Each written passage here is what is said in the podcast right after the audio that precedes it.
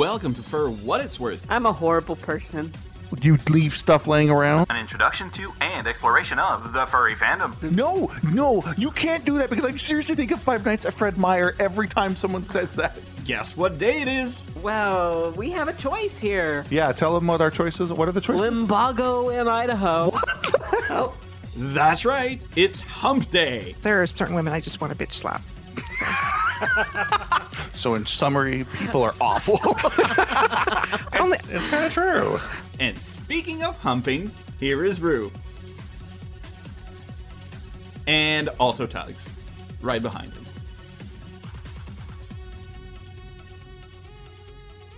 All right, and welcome. Thank you so much, Fire Breath, for that amazing introduction. I am here. I am Rue, Chi C Lexico, and this is my amazing co-host, Tugs. Puppy. GC Lexico High. Chi Oh, I messed up completely. I'm enjoying this. We're not taking this out. Continue. so today's show um today's episode we're on let's see what season are we on episode Eight. episode Eleven. 10000 right Yeah, episode 1 million. i'm just kidding so we're on lovely episode 11 of our season isn't that exciting i'm like i'm like halfway through Yeah. Can you believe we're actually halfway through the season? no i feel like that we just barely started I know. It's because you keep getting gas and we have to cancel recording. you know i i would really appreciate if you didn't talk about my flatulence on the show It's okay. I will just talk about your pie. so Tugs, tell us about the pie that you you got out and on your lovely little vacation excursion that you went out. It was not a vacation. A vacation to me is a thing I plan for a long time and I go somewhere for a long time. Uh-huh. This was I just needed to get out of town, although I had planned to go, which is so I just r- literally like half an hour ago rolled up from Canada. Um, I was in I was up at Vancouver. Uh, it's an interesting con because it's a very much uh, relaxicon. It's very small, but I enjoyed myself. I went up and everyone local here in Seattle had decided, oh no, I don't think I'm going to go. So I wasn't sure who I was going to run into, but I ran into all kinds of interesting people and I enjoyed myself immensely. And the fine, fine Canadian food, because Canadian food is so much better than American food for the most part, because they actually have food standards. Um, it was good. It was really good. Um, I enjoyed that. And what was your favorite meal out there? you know, I didn't get any of the Canadian staples. I so we had food in the hotel restaurant, and then I just ordered Canadian Pizza Hut because it was really late, and I was in a part of town that only had that and like really weirdly named restaurants that I didn't feel like I should order from. But Canadian Pizza Hut's really good, so I'm fine with what I got. Um, and then I went to, of course, Tim Hortons. I have a box of that sitting over here, so it was good. I enjoyed it. Um, I know it's boring that I didn't get a lot of foreign food. Like usually I go and get like the poutine and stuff, and I didn't. Um, well, what else have you been up to? I was, I was going to ask how long has it been since we've recorded? Like a month, right? It's been a while. It's been a while. Eh, not not that long. I mean, we recorded uh, another episode. Yeah, not yeah. Um, not tons. I mean, I'm ready for spring. I'm so ready for spring. I'm so glad we jumped the clocks because I like the sun going down later. Uh, I really do. I hate daylight savings time. Oh I my goodness. I want it to just be permanent. Is what I want. I just want it to stay stationary, not change. Yeah, I say let's jump forward and stay there. what about you? Ah, well, let's see. Well, when you were out on a convention excursion, I went out to a convention excursion myself, except it was local. I went to a convention. It's called SaltCon, which we just go and sit in the corner and act salty towards each other. That's a It's- really badly named con. I know it's pretty horrible. It's pretty bad. So I ended up um at SaltCon is a board gaming convention that's out here in good old Utah. So I got to try out some brand new board games that I haven't been able to try out before. Like one of them was Little Scythe, which if you played the Scythe series, it's it's basically the furry series of of Scythe, and it's it's pretty fun. It's a good little game, and yeah, it, I got I bought some D and D dice, which happened to be a lot of money Why? because they're gravity dice and they're they're dice that um, are perfectly balanced, and so I don't know. I just thought it would be fun, so I got some dice. That's interesting. Yeah, that's that's the name of the company at least. So Oh, okay. yeah. Um, so it's just perfectly balanced dice and they're metallic, they're metal. So it it gives a lot of heft as you're rolling your D20s and you know, when you roll your ones all Yeah. the time and you can feel that massive failure. That's cool. Rolling. So did you did you meet anyone famous there? uh I mean, I I'm ran I, I don't know if board game makers would necessarily be considered famous. However, there's some people that it's like, oh yeah, I've played your board game. Oh, I really enjoyed it, you know. But I I wouldn't say that I like I wouldn't say that they're famous. They're famous in that community. Does that make sense? Like Sure. the fandom has like Poppyverse. Yeah. They yeah. So did you play that new. Hasbro game? Uh, the um, Millennial Monopoly game. Just I think it's just regular Monopoly. That new thing, that new game. Uh, I know that they just barely came out with, Millennial Monopoly, where they make fun of millennials. Did you play it? No. Why not? Oh, what's this new Monopoly game? I think know that your Monopoly. your significant other, your second, Your no, he's my husband. I'm married. Absolutely loves. Monopoly. Yeah, no, he does. Um, I was just I was just griefing you. I know Monopoly is okay. not new. It's like a hundred million years old now. And then uh, the other thing that I've been up to is I went into my very first Smash Brothers tournament. Yay! And I lost. I was really bad. and that's it. That's all I've been up to. Rue, What? Stop it. Get some help. You know, I've been trying for years and I just couldn't find anybody that could help me. So what do I do now? you do your cookie. Here it is.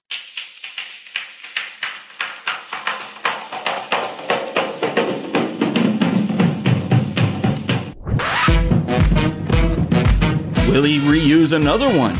Is he ready? Is he going to bed with pastries again? It's Rue's Cookie Time, not sponsored by Betty Crocker. All right, here's the cookie. Grant yourself a wish this year. Only you can do it. In bed with a cookie.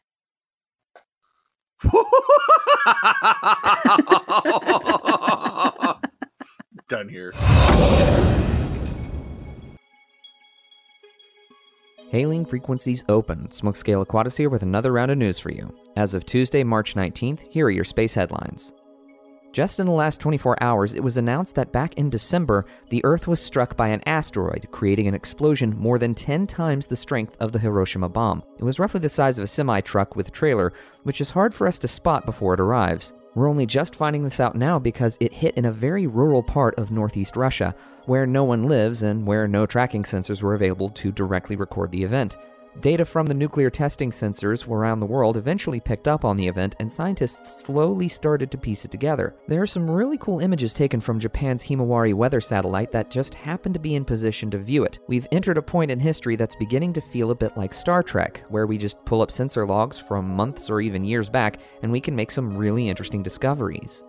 Speaking of Japan and asteroids, the Hayabusa 2 recently landed briefly on its target asteroid, Ryugu. It was part of a procedure to sample the rocky body by firing a small bullet into the surface. The resulting debris was collected for return to Earth. There's a video of the process, which doesn't look terribly dramatic initially, but then you see the cloud of rocket kicks up and you see just how much the spacecraft has to put up with. It's pretty incredible. We just shot a space rock. Dinosaurs, you can consider yourselves avenged. Recently, a crewed Soyuz launched bound for the ISS, carrying three to join those already on board. This brings the station's crew complement back up to six. Cosmonaut Alexei Ovchinin and NASA astronaut Tyler Nick Hague got their second chance to fly after their previous attempt ended in an abort due to a problem with their Soyuz rocket. They were joined by NASA astronaut Christina Koch. All three will join Expedition 59, then transition to Expedition 60 when Ovchinin officially takes command of the station in July. Finally, some pretty outrageous news that blindsided some of us. NASA has announced that the SLS is taking too long, but they still want to launch Exploration Mission 1, an uncrewed test flight of the Orion capsule around the moon and back, and they want to do it on time. Because SLS is taking too long, they're exploring the possibility of putting Orion, its European service module, and the evolved cryogenic upper stage on a commercial rocket. Problem is, there isn't a rocket currently available that can launch that much weight to the moon. So, there's talk of launching Orion and the service module into low Earth orbit, and then the upper stage, both on separate rockets. Have them dock, then perform the translunar injection burn. Some might think that means Falcon Heavy, but it could also mean Delta IV Heavy. We just don't know. They're still in the early stages of this investigation. For all we know, they may try to speed up SLS production to hit their June 2020 launch goal. Otherwise, that means putting humans on a rocket that's never flown before to fly Exploration Mission 2. And that's not a good idea at all. You can bet us space nerds are going to be paying close attention to this. That's all for this round. Stay tuned for next week's episode of For What It's Worth for more. Until next time, this is Smokescale Aquatus saying keep looking up, space fans.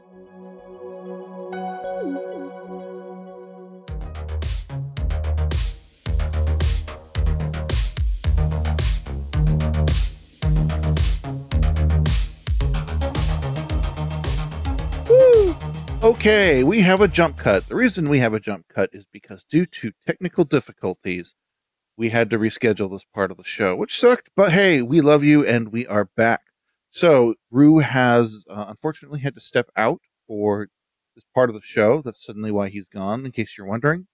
Uh, but that leaves me and our guests. So, uh, before we get into the topic, uh, just to let everyone know, yes, we're going to talk about sensitive stuff this episode. We do that around here sometimes, and that's okay.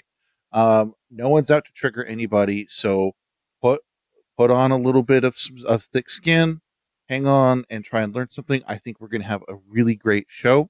Um, and if you did learn something at the end, let us know. Write in and let us know what you learned or what your perspective is, and let's have some good discussion, healthy discussion. Um, because I feel like honestly, we don't have a lot of that sometimes with some of these more difficult topics. So today's topic will definitely be interesting. It is furries of color. When I say color, I don't mean sparkle dogs. We've done an episode on that. I literally mean people who are not white that are in the furry fandom. So we are joined today by two guests, two uh, dear friends of mine. We have Watcher. Say hello, sir. Hello, sir. and we have his mate Hybrid. Hello. and uh, they're joining us from different places along uh, the eastern seaboard for both of you. I don't know if you consider yourself eastern seaboard hybrid, but eastern enough. Um, so I am talking to you from the consulate of Wakanda.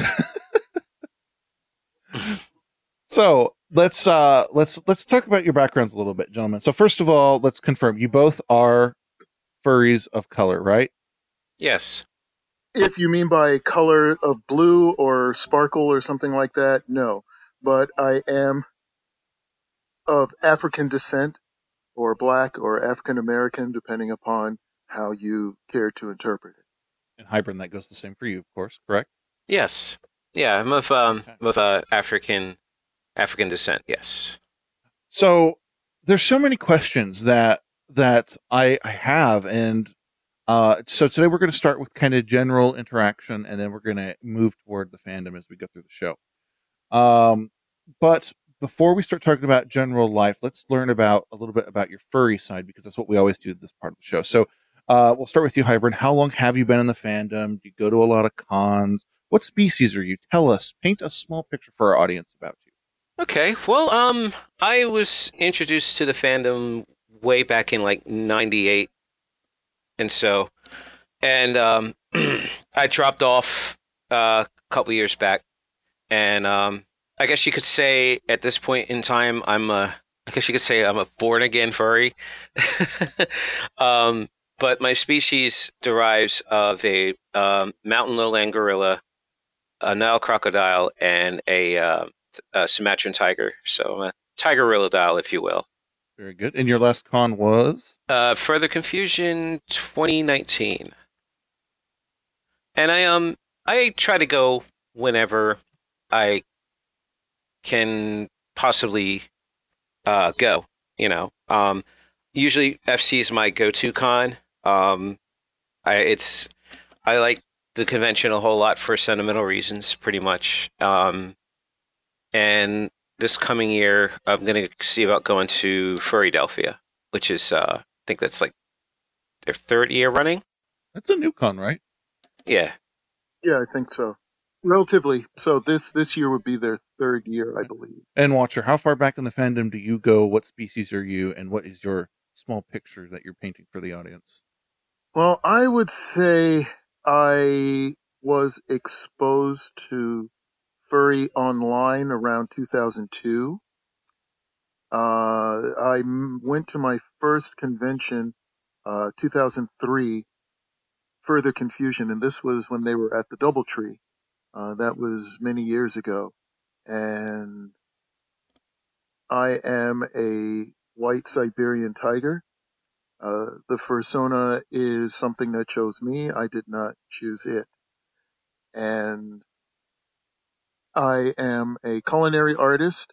I am a mixologist and I try to incorporate tea into wherever I can, whether it's food or liquor. You know, I think I'm just realizing this, and maybe I have realized it in the past and forgotten, but I don't think I have. I think we share our first FC. I think you and I started at the same FC. What, 2003? I think so because didn't you um have uh, tea tree toothpicks, tea tree oil toothpicks? I remember that very specifically. Well, I may have had that because uh, something that I tend to do whenever I go to uh, a convention, I pack a sort of a mini apothecary of things because nobody likes being sick when they're on vacation. So I will have different things to help alleviate any issues, not just for myself, but you know anyone who I meet. If I have something that can help them, you know, I'll I'll set them up with it. But 2003, I technically wasn't part of the convention as I was a a demo rep for uh, a bunch of games. So I was mainly in the the gaming room demonstrating various games for most of the con, but um, the track lead had lent me a badge to you know take a look around the con, and I went to the dealer's room and you know saw some of the things there. Then you know I decided to be in uh, the gaming track uh, the following year, and so 2004, and for a few more years I was part of the the gaming track, and I would either demonstrate games or watch uh, the gaming rooms for them. After a while, uh, I just attended the con because I found that a lot of the events that I wanted to go to coincided with my shifts. So it was like, okay, you know what? Let me go and enjoy the con because, you know, I'm spending money to travel on to the other side of the country and all this other stuff. So it's like, let me do some stuff for me. So I would do that. And then, um, 2004, I started doing something called the Titanium Tea, which is a tea social. Uh, the premise behind it was having people come together and, you know, socialize a little bit, hang out and enjoy tea. I used to run the Titanium Tea out of my hotel room, but after a while it got to the point where I needed a bigger space because you really can't have 30, 40, 60 people uh, come into a small hotel room. Uh, it's just a little bit inconvenient. So when I was able to get access to convention space and some support from the con to be able to manage doing the titanium tea in a bigger situation, it progressed on from there. So uh, it's it's become a regular tradition at FC. A lot of people come to, you know, look for me there, and I started getting the panel put into the convention book. So that's where we are now. I love it. I love your panel. It's it's great. Actually, so I joke. I say I'm only I'm going to con. I don't go to con programming except my own because that's when we do our show live. But that it, actually, I realize now that that's a lie. I do go to yours. I think it's the only con programming I go to because otherwise I'm just being social. It's it's wonderful, and if you're at FC, go find Titanium Tea on the schedule. It's it's wonderful. It's really good tea. So I always appreciate you running that. Um, Thank you. Thank you. So so let's and I also make Mhm. a, a tea infused cocktail for the, the Black Hole Party. Now, for those of you that aren't familiar with the Black Hole Party, if you are familiar with Star Trek as opposed to Star Wars, um, the Black Hole Party. Star Wars: The Next Generation. Yeah, yeah, yeah. Don't do that. No, don't, don't, don't. don't, don't. so, the Black Hole Party is also known as the Klingon Bar Party. Now, these folks dress up in the, the, the tortoise shell and they have uniforms and things like that, and they will curse at you in Klingon, and they will have uh, a menu with all sorts of drinks that are Star Trek themed. I first went to the Black Hole Party uh, back in 2007, and it was very enjoyable, and I enjoyed myself so much that the following year I made them a gift of the, the blood of Kahless, which was a black tea vodka with ginger served as a shot. And, you know, they enjoyed it, and I kept donating uh, tea infused drinks to them over a number of years because they collect donations for their drinks to help cover their expenses, but the money after their expenses are covered, they donate to make a wish. So obviously, the more money they collect, the better. So I started donating tea infused cocktails for them since uh, 2008. So as of last January, would be 11 years. And so I would create uh, unique cocktails uh, each year, a different one each year. So uh, this past year was called uh, Mutara Nebula. And those of you that don't know what the Mutara Nebula is about, I recommend you go look at Star Trek II Wrath of Khan, and that'll explain it. So let let's move into the topic then a little bit. Um, I'm I'm I'm kind of I like I, there's all the stereotypes that we always try to address, but I think we're going to skip those and and kind of talk about um your lives in general. And I think the first question that I would have is why why is this conversation so difficult for people to have? Because I always think that that if we all talked more about stuff in general, right, we wouldn't be so tribalistic in a lot of ways, right? Like there's uh, like it's it's a natural psychological thing to fear the unknown and fear things that are different, but it's very different than not being willing to have a conversation about things that might be hard sometimes to talk about. So um, I'm gonna I'm gonna start with you, Hybrid, um, and then we'll pass to you, Watcher. But Hybrid, why do you think this kind of a conversation about about color and race is hard to have? Um, well, a part of it, it's a lot of the factors that you had mentioned. Part of it is like tribalistic uh, situations, uh, people's different views. Um, I'm just trying to think of one instance, but and also let's see. Also, the problem too, to add to what you're saying, is that people sometimes would feed into a stereotype, and they actually immediately believe that's what that person is, that person of color, whether it's Asian, black, Latino, and so on and so forth. And people will sometimes immediately and think, you know, because they're going by the general public that, oh, that's how they are. That's how this person is. That's not that's not necessarily true. And what I feel that people need to do is, as you say, sit and talk, ask questions, at the same time, it is a bit difficult because you you will have people that are very aggressive, you know, culturally. I, I guess the term would be culturally xenophobic. What I mean by that is, you know, if let's say I go to China, for example, right? You know, I want to go there and ask questions and so on and so forth, and you will have people that will not, you know, interact with me because you know, for a lot of reasons, I'm American, I'm black, so on and so forth and it's um it is it is it's very difficult. It's very difficult. But i think with that you just have to be very patient research you know to make sure you get all the right information on things and be be culturally aware i think. That's that's how i feel about it. Uh because i remember i was watching a podcast video uh, that I follow on someone, and I'm sorry, YouTube, excuse me, and um, he's a teacher. He he's a, he teaches English in Japan.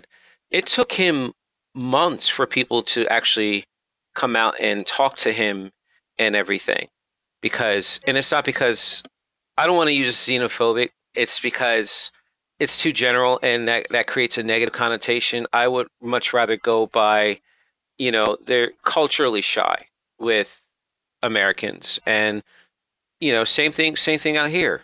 You know, you have neighborhoods that you're not that you know you don't want to go into because of the color of your skin. But at the same time, at the same time, you will have those same people that I'm sorry, the same groups of people where you'll have some individuals Mm-hmm. that'll invite people into said community because you know we all live in the same area. Like where I live, there's you know a mixed race of people out here. We all live in the same same town and everything. We we all go to the same stores without any major issues. Watcher, what do you think? Um, to an extent, I agree, but I feel xenophobic is not too harsh a term to use because, you know, you have cultures or societies where they're fine as long as everyone looks the same. You know, if if one person looks like another, they can get along. But when you bring in uh, someone that looks different, well, instead of treating that person equally, they will treat that person differently. And that's not right. And then when you have social media or television and movies, you know, there are movies and television shows that are being done today that weren't done two, three, or four decades ago. So you have some of the institutionalized racism or ignorance brought about because of limited exposure. So yes, communication is important. And if there was more communication and interaction, there would be more empathy, more consideration, more understanding. But when you have, say, a group of, of white kids that have limited experience or exposure to anyone that was non-white because they either learn certain habits or tendencies from their parents or family, or they see things on the radio, or not on the radio, can't see on the radio, but television or in the movies. It's like before certain shows in the 80s, like The Cosby Show, or even earlier around, I think, the late 60s, when you had Julia, the thought of a single black woman being able to raise a son and be a role model, you know, if you didn't see stuff like that, you wouldn't think that was possible. But it's okay to assume, you know, oh, well, they're white, so they, they can do all these things. There are no limitations. But there are those limitations. And there's ignorance that prevents people from being able to treat people decently or respectfully because, well, yeah, so basically a lot of the problems are because there isn't enough communication or openness to diversity. Do you feel do you, do you feel hesitance in talking about race uh, on from your side of, of the I don't know what the word is, but you know what I mean. Or or do you feel are you pretty comfortable talking about it? It depends on the environment that I'm in. It's really a matter of uh, picking your battles because you're going to have some people that are open to listening and having a discussion and that way both sides get something out of that. But when you're not able to have a two-sided conversation, that's generally harder to accomplish or achieve. So it depends on the situation. If I feel that I can have an intelligent discussion on things, you know, I will talk about things from my experiences and my perspective and hear what they have to say, and I may get some new insight or information from it. Or I could learn that this person is an ignorant dirt nugget that just chooses not to be open or learn. Hybern, do you feel this, do you feel hesitation in talking about race? Um, n- no, no. I, I mean, well, within reason. I say that is because I do agree with what Watcher is saying that you know I don't have a problem talking about it if you know um, it's case dependent on the situation at that time. Basically, you know, if if if the conversation, you know, or there's an issue that's heated, um, you know, I try to wait until things calm down a bit, and then yeah, I'll have a sit down with somebody and just say, you know, little cat A, B, C, and D um, about it.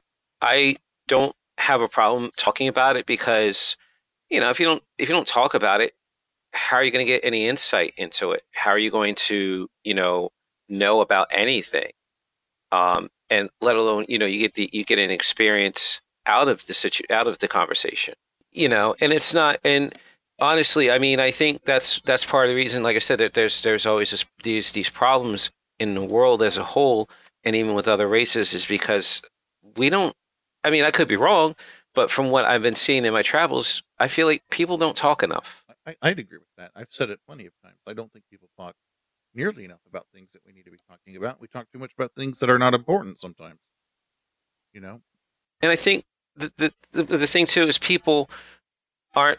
It's and the other thing too is that people aren't listening. I mean, I feel like yeah, people are going to spout their opinions, and yes, you are entitled to it, but that also conflicts with reason because you know I had I had a discussion the other day about something, and I'm, I'm not I'm not going to delve into politics too much here because it's that's not what we're here for. I don't think, but basically it was it was of that topic, but the individual felt that uh, the, the person felt really strongly about it. And it was kind of hard to try to convince the person that okay it doesn't make sense. Why stick with your opinion over um, lack of reasoning of not your decision but you know your opinion? That makes sense yeah, yeah. yeah and it just it didn't the conversation just didn't work out. I kind of just my own way just dismissed i just basically said okay all right no no problem. You know? Sometimes you're going to run into hurdles and you can't you can't always get everyone to you know understand your side but the more you do it the more people you'll have you, you'll you'll you'll give them that that understanding and experience of why you know in our case in me and watcher's case you know you know why blacks are the way they are how we feel about things and so on and so forth and how we are as a culture both here and all over the world for that matter and also what we can bring to the table you know academically you know um, academically through art so on and so forth. It's it's an interesting it's an interesting conversation because so I, I I grew up in Utah and Utah is known I think in part for so its crazy laws just really really really really white like it's 95 or so percent white like it is in the 90 percentile. And I grew up in in I went to school there in the public school system and I very remember clearly them saying and I believing it up until you know actually I still believe it um believing that the world was like people are people. That's just it. It doesn't matter what people look like. It doesn't matter where they're from. We all share the planet. Let's get along and pull on everyone's strengths you know? And as an adult even all the way up until about two years ago i thought okay the world has worked really hard on on not seeing race. We're all just people. And suddenly realizing the world in fact isn't that way um and and kind of having that awakening to where you know people aren't seeing people for people. And there's the whole play our own path we got on and took to get to this common area that we call society. Um and i'm just wondering do you feel that there's always been a separation and that a lot of people are just becoming aware of it or or do you think that we have, uh, especially in Western society, had some regression in some of that progress? Either one of you can take it. You two can fight to the death and decide who answers. Um, I can I can start. Is that okay, Watcher? That's fine. Okay. um, oh boy. Well, there's um, there there. Well, to, to answer your question, as far as you know, has there been a separation and everything? Yes. A lot of it, and, and a lot of it stems from history, and, and you know, for for very good reason. I mean, I can, and any person can look this up. Look up Emmett Till. Um, he was a, uh, I think he was like eight, seven, eight, or nine years old, around that, that age range, and you know, he's a kid. You know, he's he was a black kid, and he wolf he looked at and wolf whistled at a white woman. You know, he was just a kid. You know, he didn't know any better. Okay, you kind of just shrug it off, or you know, you know, tell you know, and a parent would just say, "Hey, don't do that," or whatever. But some locals got wind of it. Um, two people in particular, they basically, long story short, they kidnapped him and killed him just for that, and there was no justice involved. Sure, they were sent to court and everything, um, but they ended up getting set free just like the littlest things like even when my dad was growing up it was like there were areas out here in new jersey that you as a person of color were not allowed to be around in or be associated with. Um you know just because you know there's there's that issue. People have been kidnapped raped lynched murdered hanged out here. I'm not kidding. Even in new jersey. I mean yeah all that stuff's happened down south but stuff's happened up here too. Um in cities not so much. Yeah you had you know you know establishments like bars restaurants even movie theaters where they've had separate rooms you know one for whites one for colored and you couldn't you weren't even allowed to like go in there. Same thing with bathrooms. They had one for colored one for whites. And a lot of times too there were uh, these conditions where they, they, they had these establishments for colored people and everything back then for us for blacks and everything. And um, any any other minorities of color um, the conditions were horrible. They were never they were, they were they weren't maintained. They weren't as pristine as some of the other you know other parts of let's say restaurant that kind of thing.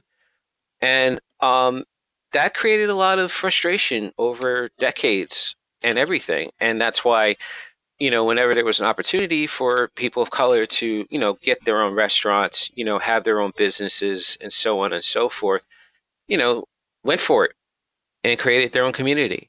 But at the same token, they a majority of them were also keeping separate from the general establishment as a whole in this country because of that fear of um, you know, going through those murders and and um, you know, so many horrible things.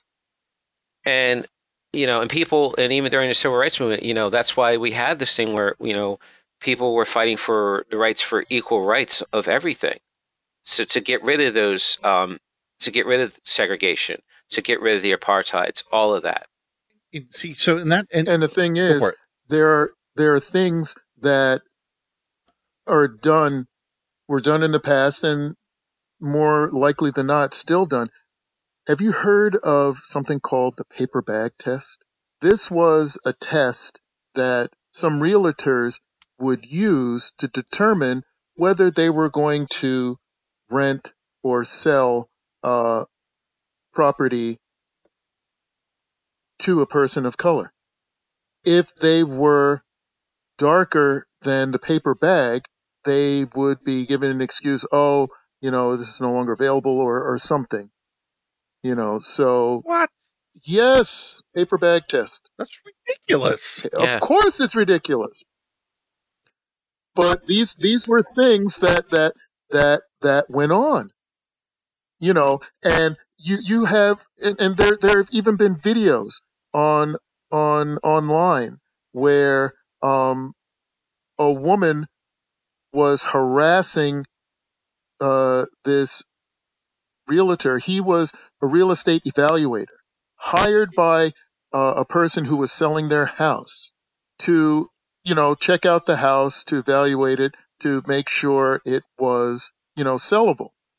This woman called po- the police on this guy. Fortunately, he recorded everything that he was doing and had the paperwork to to verify what he was there for. And you know, the woman was still being obnoxious and harassing and you know, the police, and in this case the police were on the side of the uh, the the real estate evaluator uh, where they said, "Look, if you keep this up, we're going to arrest you." But in many other instances, law enforcement will side against the person of color, and you know that's why people are using their smartphones for documentation because you know far too often people of color, black, brown, when they have interaction with law enforcement, it can end up being a fatal encounter. You Same thing with uh, so even even socially. I mean, in some areas, it's not. Uh, well, at least up here in in the northern states, it's not as visible as as opposed to some areas of the south, which you know they still, believe it or not, some of them still support segregated schools to this day. Um, and even like even now, let's say you know like if if if we were in public right now, like it was so bad, like even if we were public, you know, we would have to get together discreetly to even interact and talk with each other. That's how bad it was once upon a time uh, when it came to segregation and everything else like that. And i i even in my, my dad, I can tell you, like, I, I can throw in this. Um, my mom and my dad grew up in, in those times. My mom lived in Philadelphia. Um, she dealt with, you know, the segregation, um, but not so much the um, the bad conflicts, the racial conflicts and stuff so much as my father did because um, he lived out here. And out here in New Jersey, there was farmland at one point. So, you know, he would walk to school every day, walk to school. You know, he'd be called the N word on a daily basis. Um, just just for being there, just for being there, just for being black. And he had to literally fight every day just to get to and from school. Um, and then when, you know, they my parents got together, and this was back in in in the 80s even out here there were certain areas that we were not allowed to be in at certain hours because that you know there were you know a lot of racist folk in um, parts of new jersey. So we had to be very careful. Um, and it felt like looking back i can see why they did it and i understand but when i was growing up it was frustrating because i felt like i was in prison but that wasn't the case. And then when i brought this up to my folks they're like, no, we just want you to be safe, and here's why. And you know, my dad, we would talk for hours about this, and I, I got to tell you, it was very startling, upsetting. Um, you know, made me sad, and made me angry, but it also made me understand that you know the world isn't perfect, and there's nothing wrong with that. It's just a matter of like you like like we discussed earlier, w- when we all agreed upon was that you know we just got to get along better and just just talk things out and you know you don't have to be friends or whatever you can just be good neighbors per se just you know going about your business you know that that's how i feel about it well, it's easy. It's easy to be good neighbors when you have neighbors that don't use their white privilege against you. Right. that's true You've seen you've seen on the news, you know, barbecue Becky and and all these other people who called the police. Now the police are law enforcement that are needed in critical times and in critical areas. And you have these people calling the police on black people for no legitimate reason other than they feel that these black people are, how dare they be in their quote unquote area. Mhm. You know, they, they, they feel entitled to things because this is what they were taught growing up. And this lie, this delusion was fed to them growing up and they don't learn anything better from that as an adult. yeah So then you have, you know, uh, a, a a woman who lived in the gated community, but this asshole called the police demanding to see her her ID and all this other stuff. Now, mind you, this guy was not, you know, uh, the community security or anything like that. Had no authority to demand that. And so he goes and calls the police on this woman who was there legitimately with her kids. And, you know, so that is going to be a traumatic experience because those kids are not going to forget that. Mhm.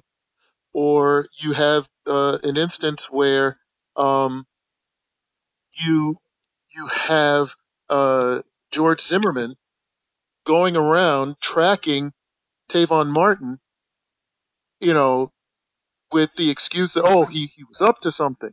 He was a kid. He was minding his own business, but because he was black, Zimmerman felt that he was in the right to to go and and and follow him. Now, mind you, the police he the police on the phone said, you know, don't follow him. Let us handle it. But he goes and, and does it anyway. And because he's carrying a, a, a weapon, he ends up killing Trayvon Martin. Now, the only difference between this and Liam Neeson is that, thank goodness, Liam Neeson did not encounter any black men when he went out trying to quote unquote seek justice for his friend that was allegedly raped. Because otherwise, this would be a different story. Because then Neeson would have gone and murdered someone. But, you know, of course, Neeson isn't a racist. No, not at all. Neither is Mel Gibson. You know, so Can I? I want to add to that too, uh, to what you're saying. Like uh, even and this, I, I believe this took place in Florida, but any any listeners, feel free to correct me on this. But there was there was there was a woman. Uh, she's a person of color, and um, there was a domestic uh issue with her and her husband, and she she was issued a gun. She legally owned one and everything else, and she did, you know, she followed all the laws and procedures of owning and using a gun and um, this was down, I believe it was in Florida, um, and it was under the laws of stand your ground, and she followed that. You know, she because her her now late ex husband went and tried to harm her, actually kill her, and she acted in self defense with a gun. But she gets thrown in jail, and and and and they can they tried her guilty for it, even though she followed the law. She followed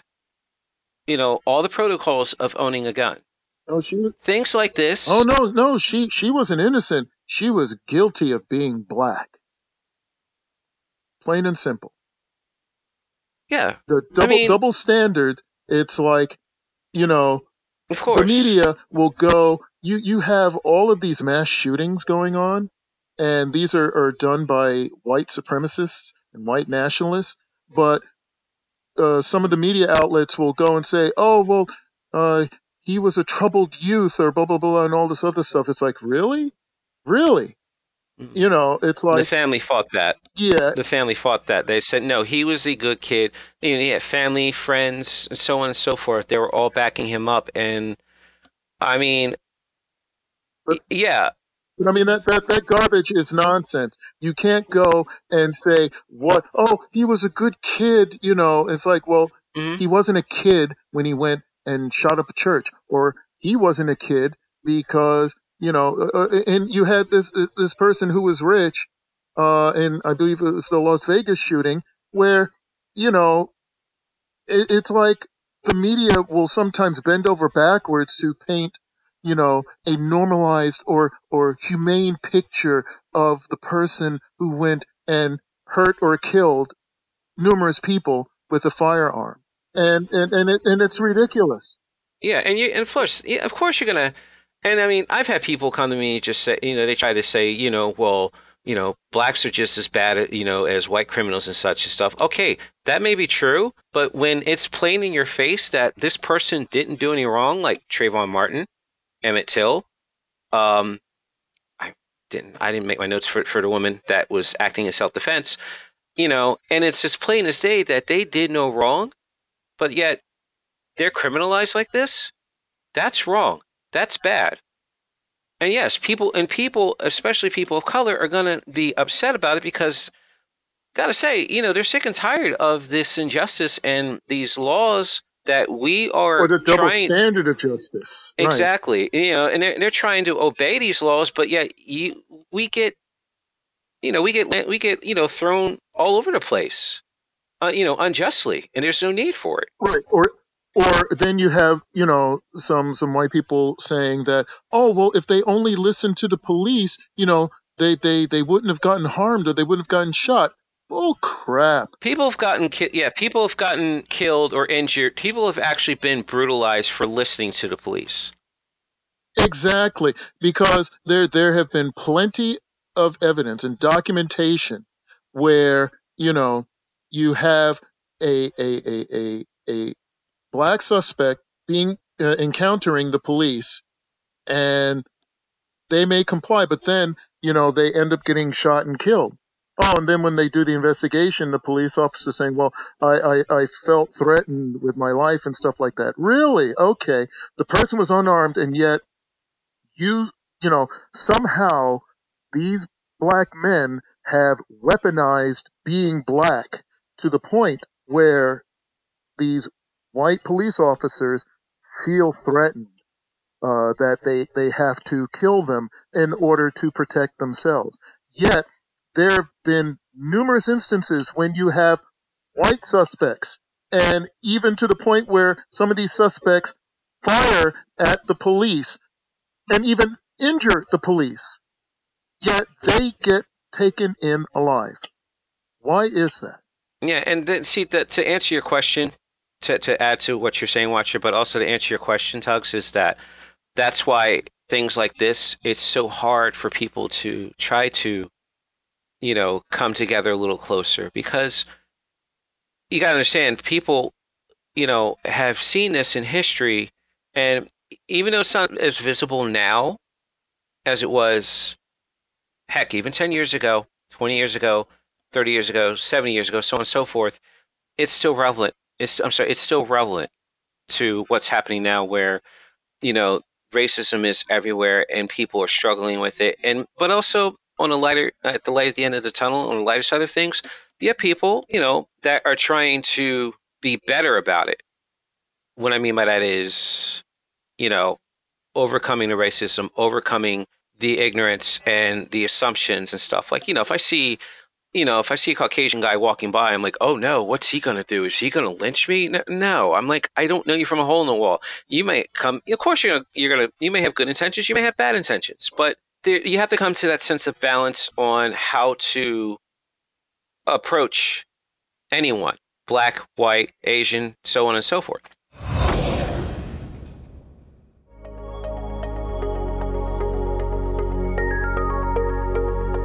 Hello, and welcome to Get Psyched with Dr. Nuka.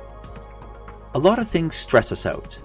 The big sources of stress are usually pretty obvious work or school deadlines, paying bills, medical issues, things that have a big impact on our lives. But what about the little things, the minor hassles we face each day? Traffic on the way to work, arguing with our partner, or just trying to pay more attention to what we're eating.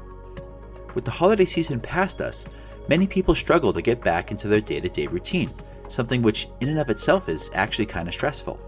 Couple this with all the frustrations of the winter season miserable weather, dangerous driving conditions, short daylight hours, and it's not hard to see why January and February are the most stressful months for many of us. But what's the big deal? I mean, sure, stress is unpleasant and all, but it's just a matter of hunkering down and muscling through it, right? Well, that's the attitude we're taught to have towards stress, and in many ways, that attitude is what's killing us. I probably don't have to tell you about all the ways stress is bad for our mental health. It's linked to anxiety and depression, and it aggravates existing mental health problems. But what if I told you stress is literally killing us, not just figuratively? To see why stress is so dangerous, it helps to know what stress is. Stress is our body's way of helping us cope with threats to our survival.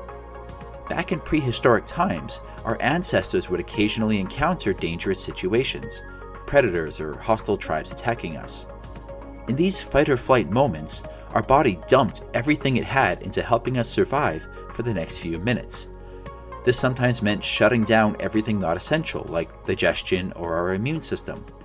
After all, why bother trying to fight off a bug if you're just going to get killed by a predator in the next couple minutes? In this context, stress really was quite useful to us. It was like an afterburner for our bodies. It gave us a jolt of energy that we needed to survive the occasional life threatening situation. Now, fast forward a few thousand years to the current day. Most of us rarely find ourselves in these life threatening situations. But what we do experience are hundreds of small day to day stressors. We react to work deadlines, traffic, politics, and bills with the same physical stress response that our ancestors relied on. And while this wouldn't be so bad if it only happened once in a while, doing this all the time is really taxing on our system. It's terrible for our heart, it's bad for our digestion, and it's really bad for our immune system because it essentially gets turned off and on every time you experience stress. A 1991 study by Cohen, Tyrrell, and Smith shows what the effect of stressing our immune system has on us.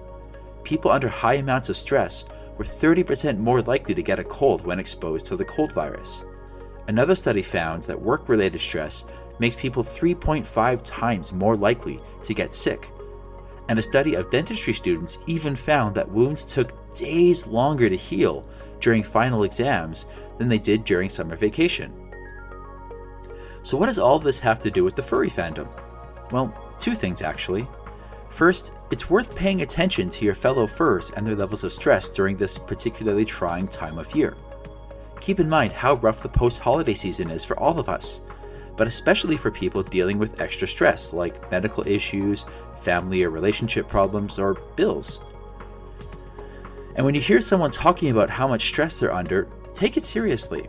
If they've been stressed for a while, it's going to take its toll on their mind and their body. The second and probably more important reason why stress is relevant to the furry fandom is because, well, for many people, the furry fandom is where they go to de stress.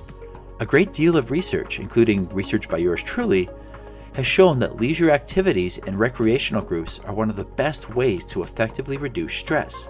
It doesn't even take much a half hour of gaming with friends here, a small gathering of furs there. Heck, even just taking a few minutes to chat with some furs in a Telegram group can help a person unwind and give them a much needed break from day to day life. The take home message is this In this fast paced world, it's easy to downplay or underestimate the effects of stress. We often become complacent and accept a certain amount of stress in our lives as normal. We might even feel guilted into just trying to tough it out or suck it up. But the research shows time and time again just how dangerous this way of thinking is. It's bad for our minds, and it's especially bad for our hearts and our immune system. So make sure you take a bit of time for yourself. Unwind with some other furs, play a video game, or just take a few minutes to relax with your favorite hobby. Doctor's orders. This has been a quick look into the psychology of stress. I'm Dr. Nuka. Thanks for listening, and I'll see you next time on Get Psyched.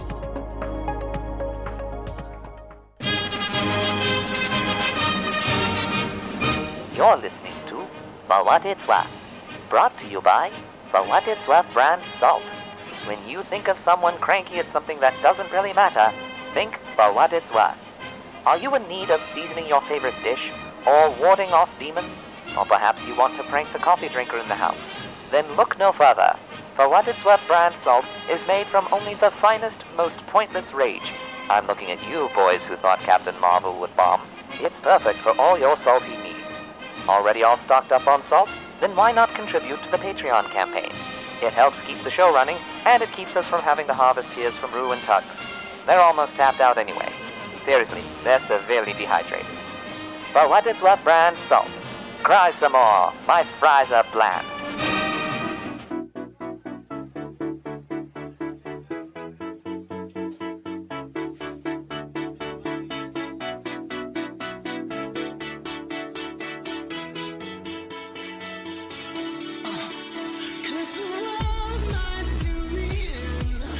So I, this question has been burning as, I, as I've been hearing your frustration, and and I this is I this I have to paint a little bit of background here. So so pardon me for just a moment. But what I what I have personally my perspective, which I'm about to be corrected, so please don't take offense, is my perspective has been okay. A lot of very open, hostile, separate but equal type racism existed up until we had Martin Luther King, we had the civil rights movement, and they passed the Civil Rights Act. You know, all of that stuff happened.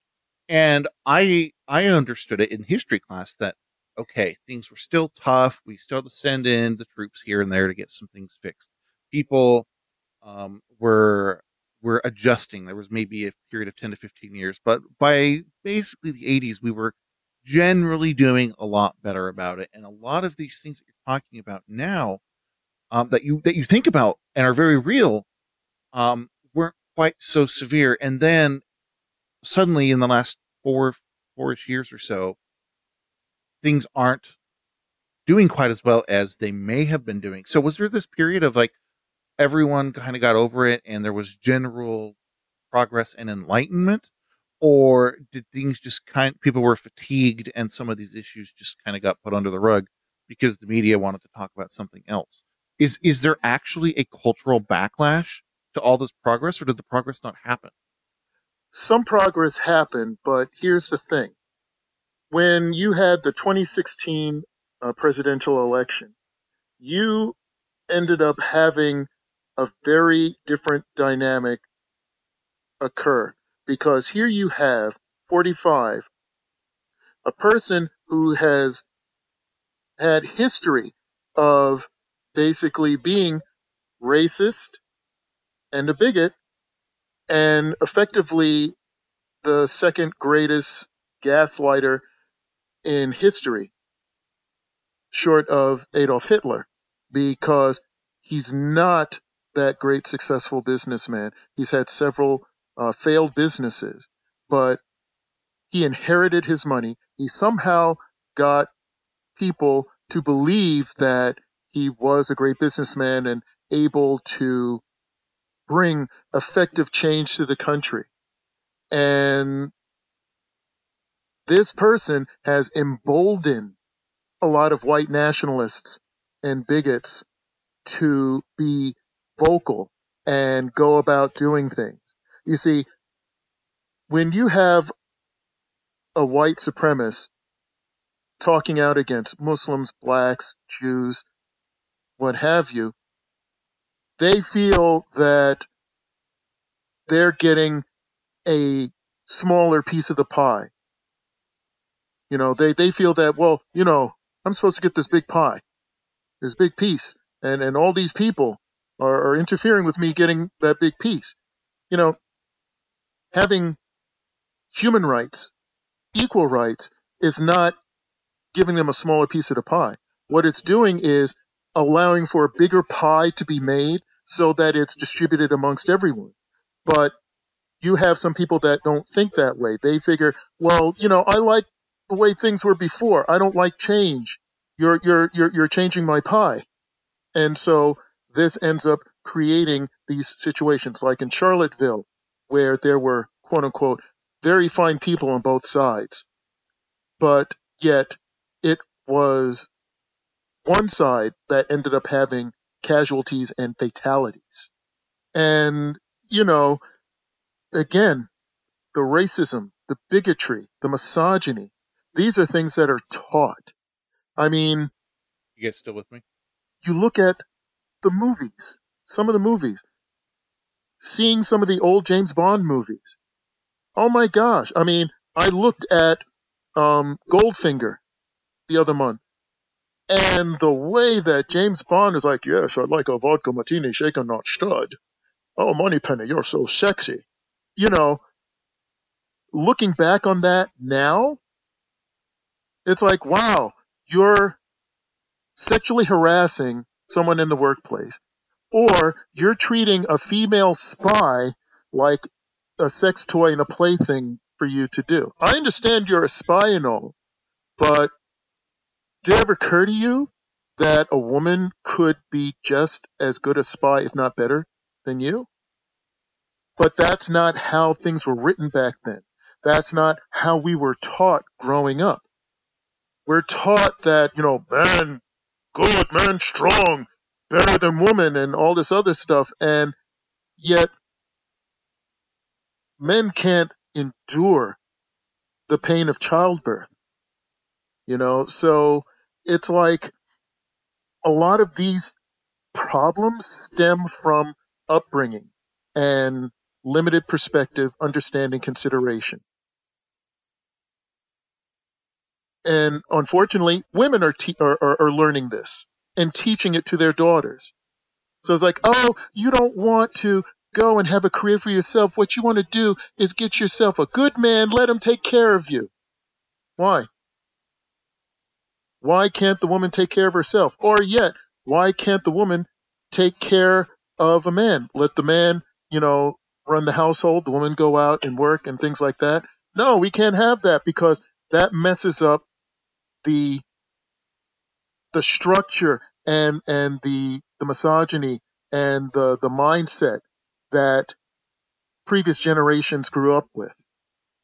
It is getting a little better at the very least. I mean, I was I was just um before before this bef- Oh yeah, there, there's some progress, but yeah, you know, it, it's like a lot of the stuff that happened since 45 took office demonstrated, you know, I feel that I have a bigger target on my back because I'm a black man in this country. And, you know, it doesn't matter that I'm a good person and, and law abiding. I always have to anticipate that I will not get a fair shake because mm-hmm. I'm a black man. If I were a white man, I wouldn't have these concerns.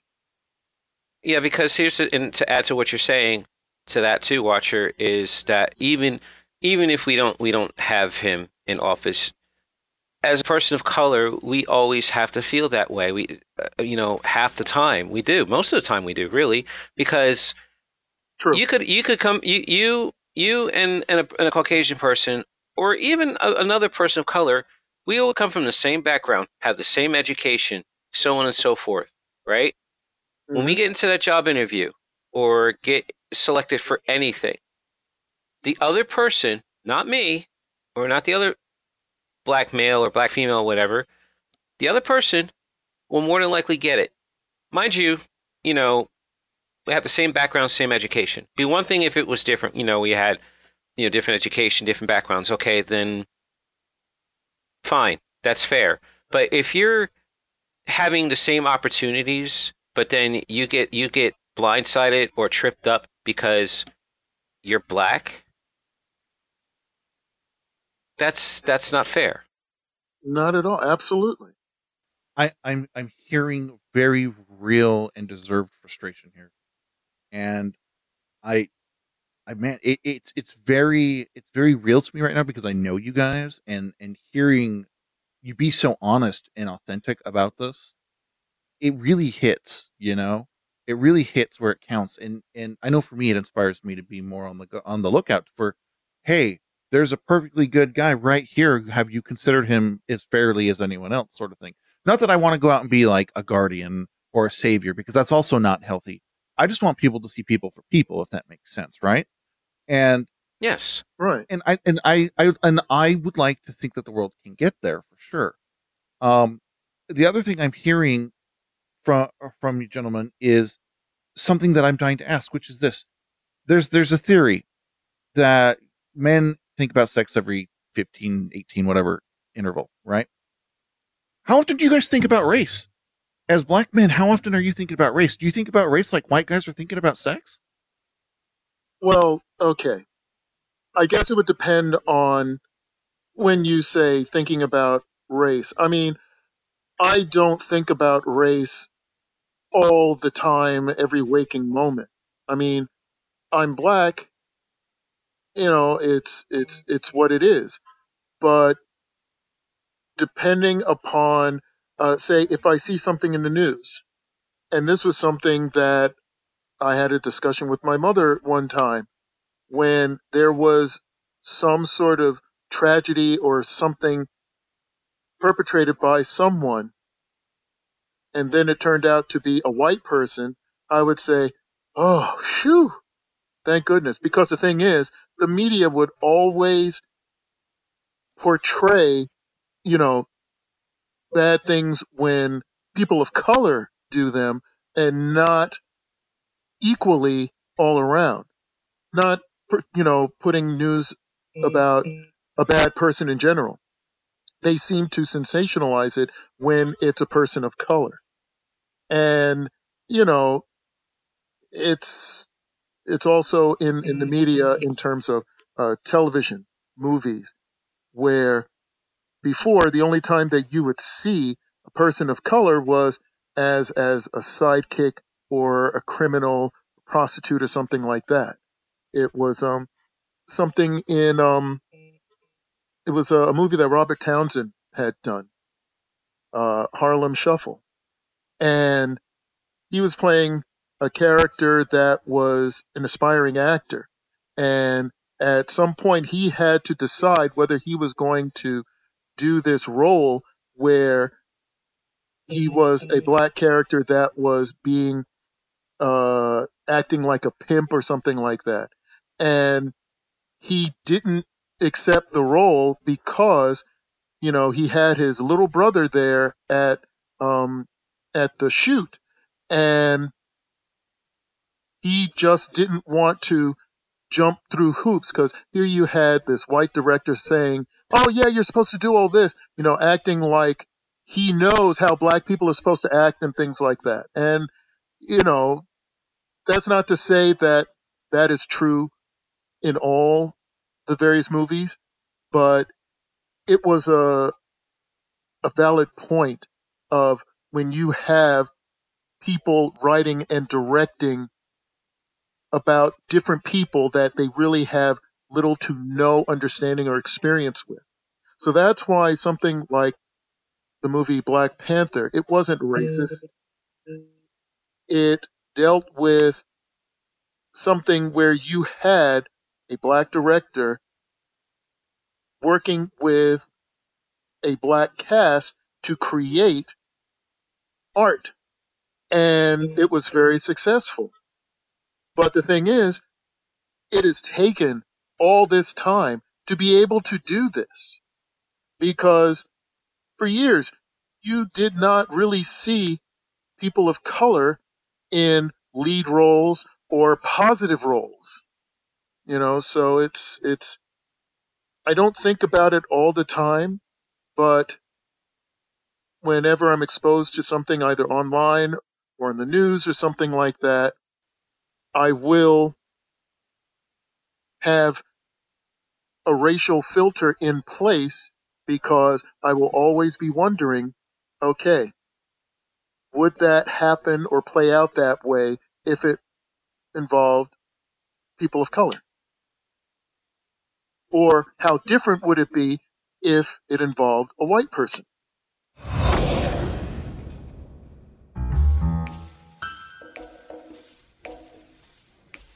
Fifty Shades of Grey is brought to you by Powdery Nards. When your boys need to go first class, try Powdery Nards.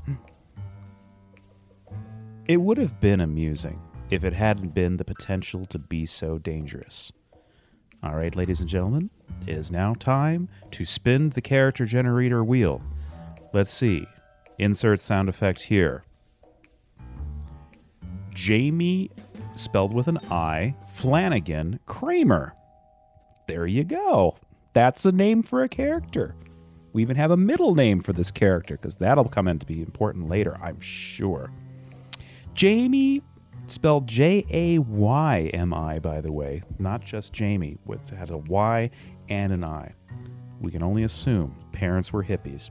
Watched as her younger sister, Cammy, spelled with an I, very important, sneaked another shy look at, all right, spin that dial again, Rafer Callahan.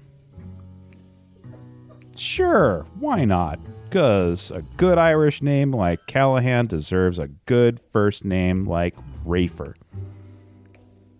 One of Corbin County's three bad boys, and the man Jamie's deceased husband had claimed as blood brother. We can only assume that they make wine coolers in Corbin County. He was the man she was sleeping with, but that wasn't important as the fact that he was her best friend. Aww. And he knew just as well she did that sleeping with him was her attempt to stay close to the husband who is forever gone. That is creeptastic. He had been Ty's best friend, blood brother, and the only man she knew who came even close to her soulmate. Stop saying blood brother. She turned her gaze away from Cammy and Rafe and let it sweep over the crowd attending the Saturday night social as they drank their wine coolers. Jamie loved the name of the country's weekly street party and dance that had become a tradition of almost required attendance. They this better be a really good name. All right, so I'm just saying this is being th- there's an entire paragraph of talking about this name, so this got to be amazing. The, the mayor and city officials pushed the weekend socials the way some towns pushed voting, sports arenas, and political agendas wholeheartedly. Corbin County and its seat, Sweet Rock, promoted their drug awareness and children first agenda with the same passion and strength. They had adopted the slogan more than a generation before and made sure everyone knew they meant it. They still haven't told us the name of this county street party yet. Friday after school, the community center opened, and any child enrolled in school from Head Start to college was welcome. BYOSB. Bring your own sleeping bag was the rule, but there was so many donated bags it really wasn't necessary, and by that point everyone in town had crabs anyway. City officials, employees, and any and all teachers from tenured to substitute were required to give one weekend per month to chaperone the social as well as the community center. And they still haven't told us the name of the damn event that she loved so very much.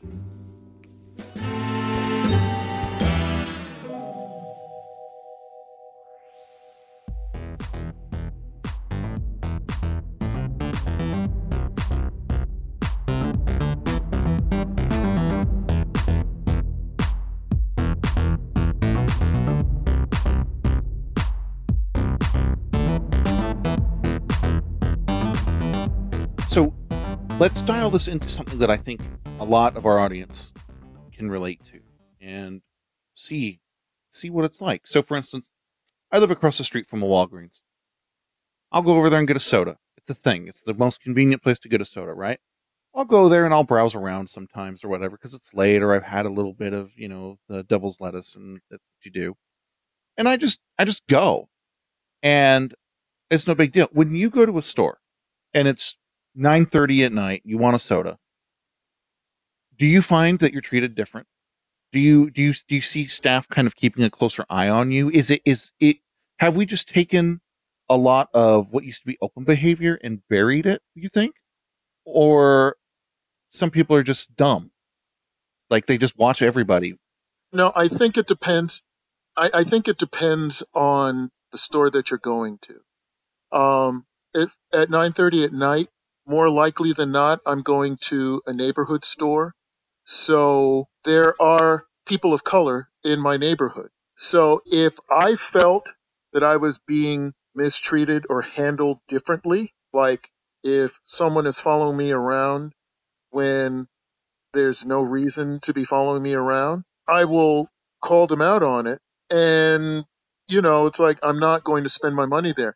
And I will make sure to let other people in the neighborhood know of this, you know, because it's like I'm not going to support Chick fil A because they finance, they, they donate money to uh, anti LGBTQ organizations and agendas, you know.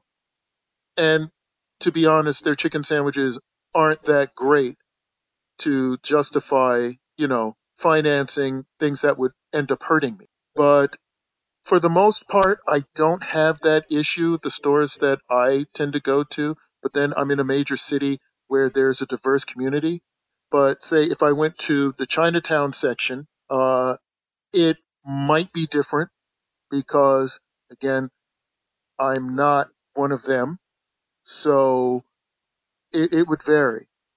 I've been fortunate in that I haven't been subjected to that only because the places that I tend to go to have enough diversity in the community that it would be uh, a financial death sentence for business to do that. So bef- before we go to break, um, I have an interesting question, which I always like to turn a question and turn it on its ear, just because why not? 42. Is it ca- is it possible for a black person to be racist?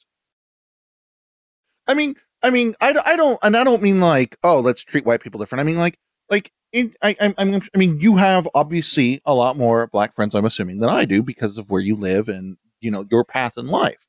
Do you do you feel like there are people in in the black community that you know that are like, oh, well, the Chinese are just awful people. Let's, you know, because there's, I mean, people joke about being Asian, right? Like, there's racism against Asians. Is that does that happen?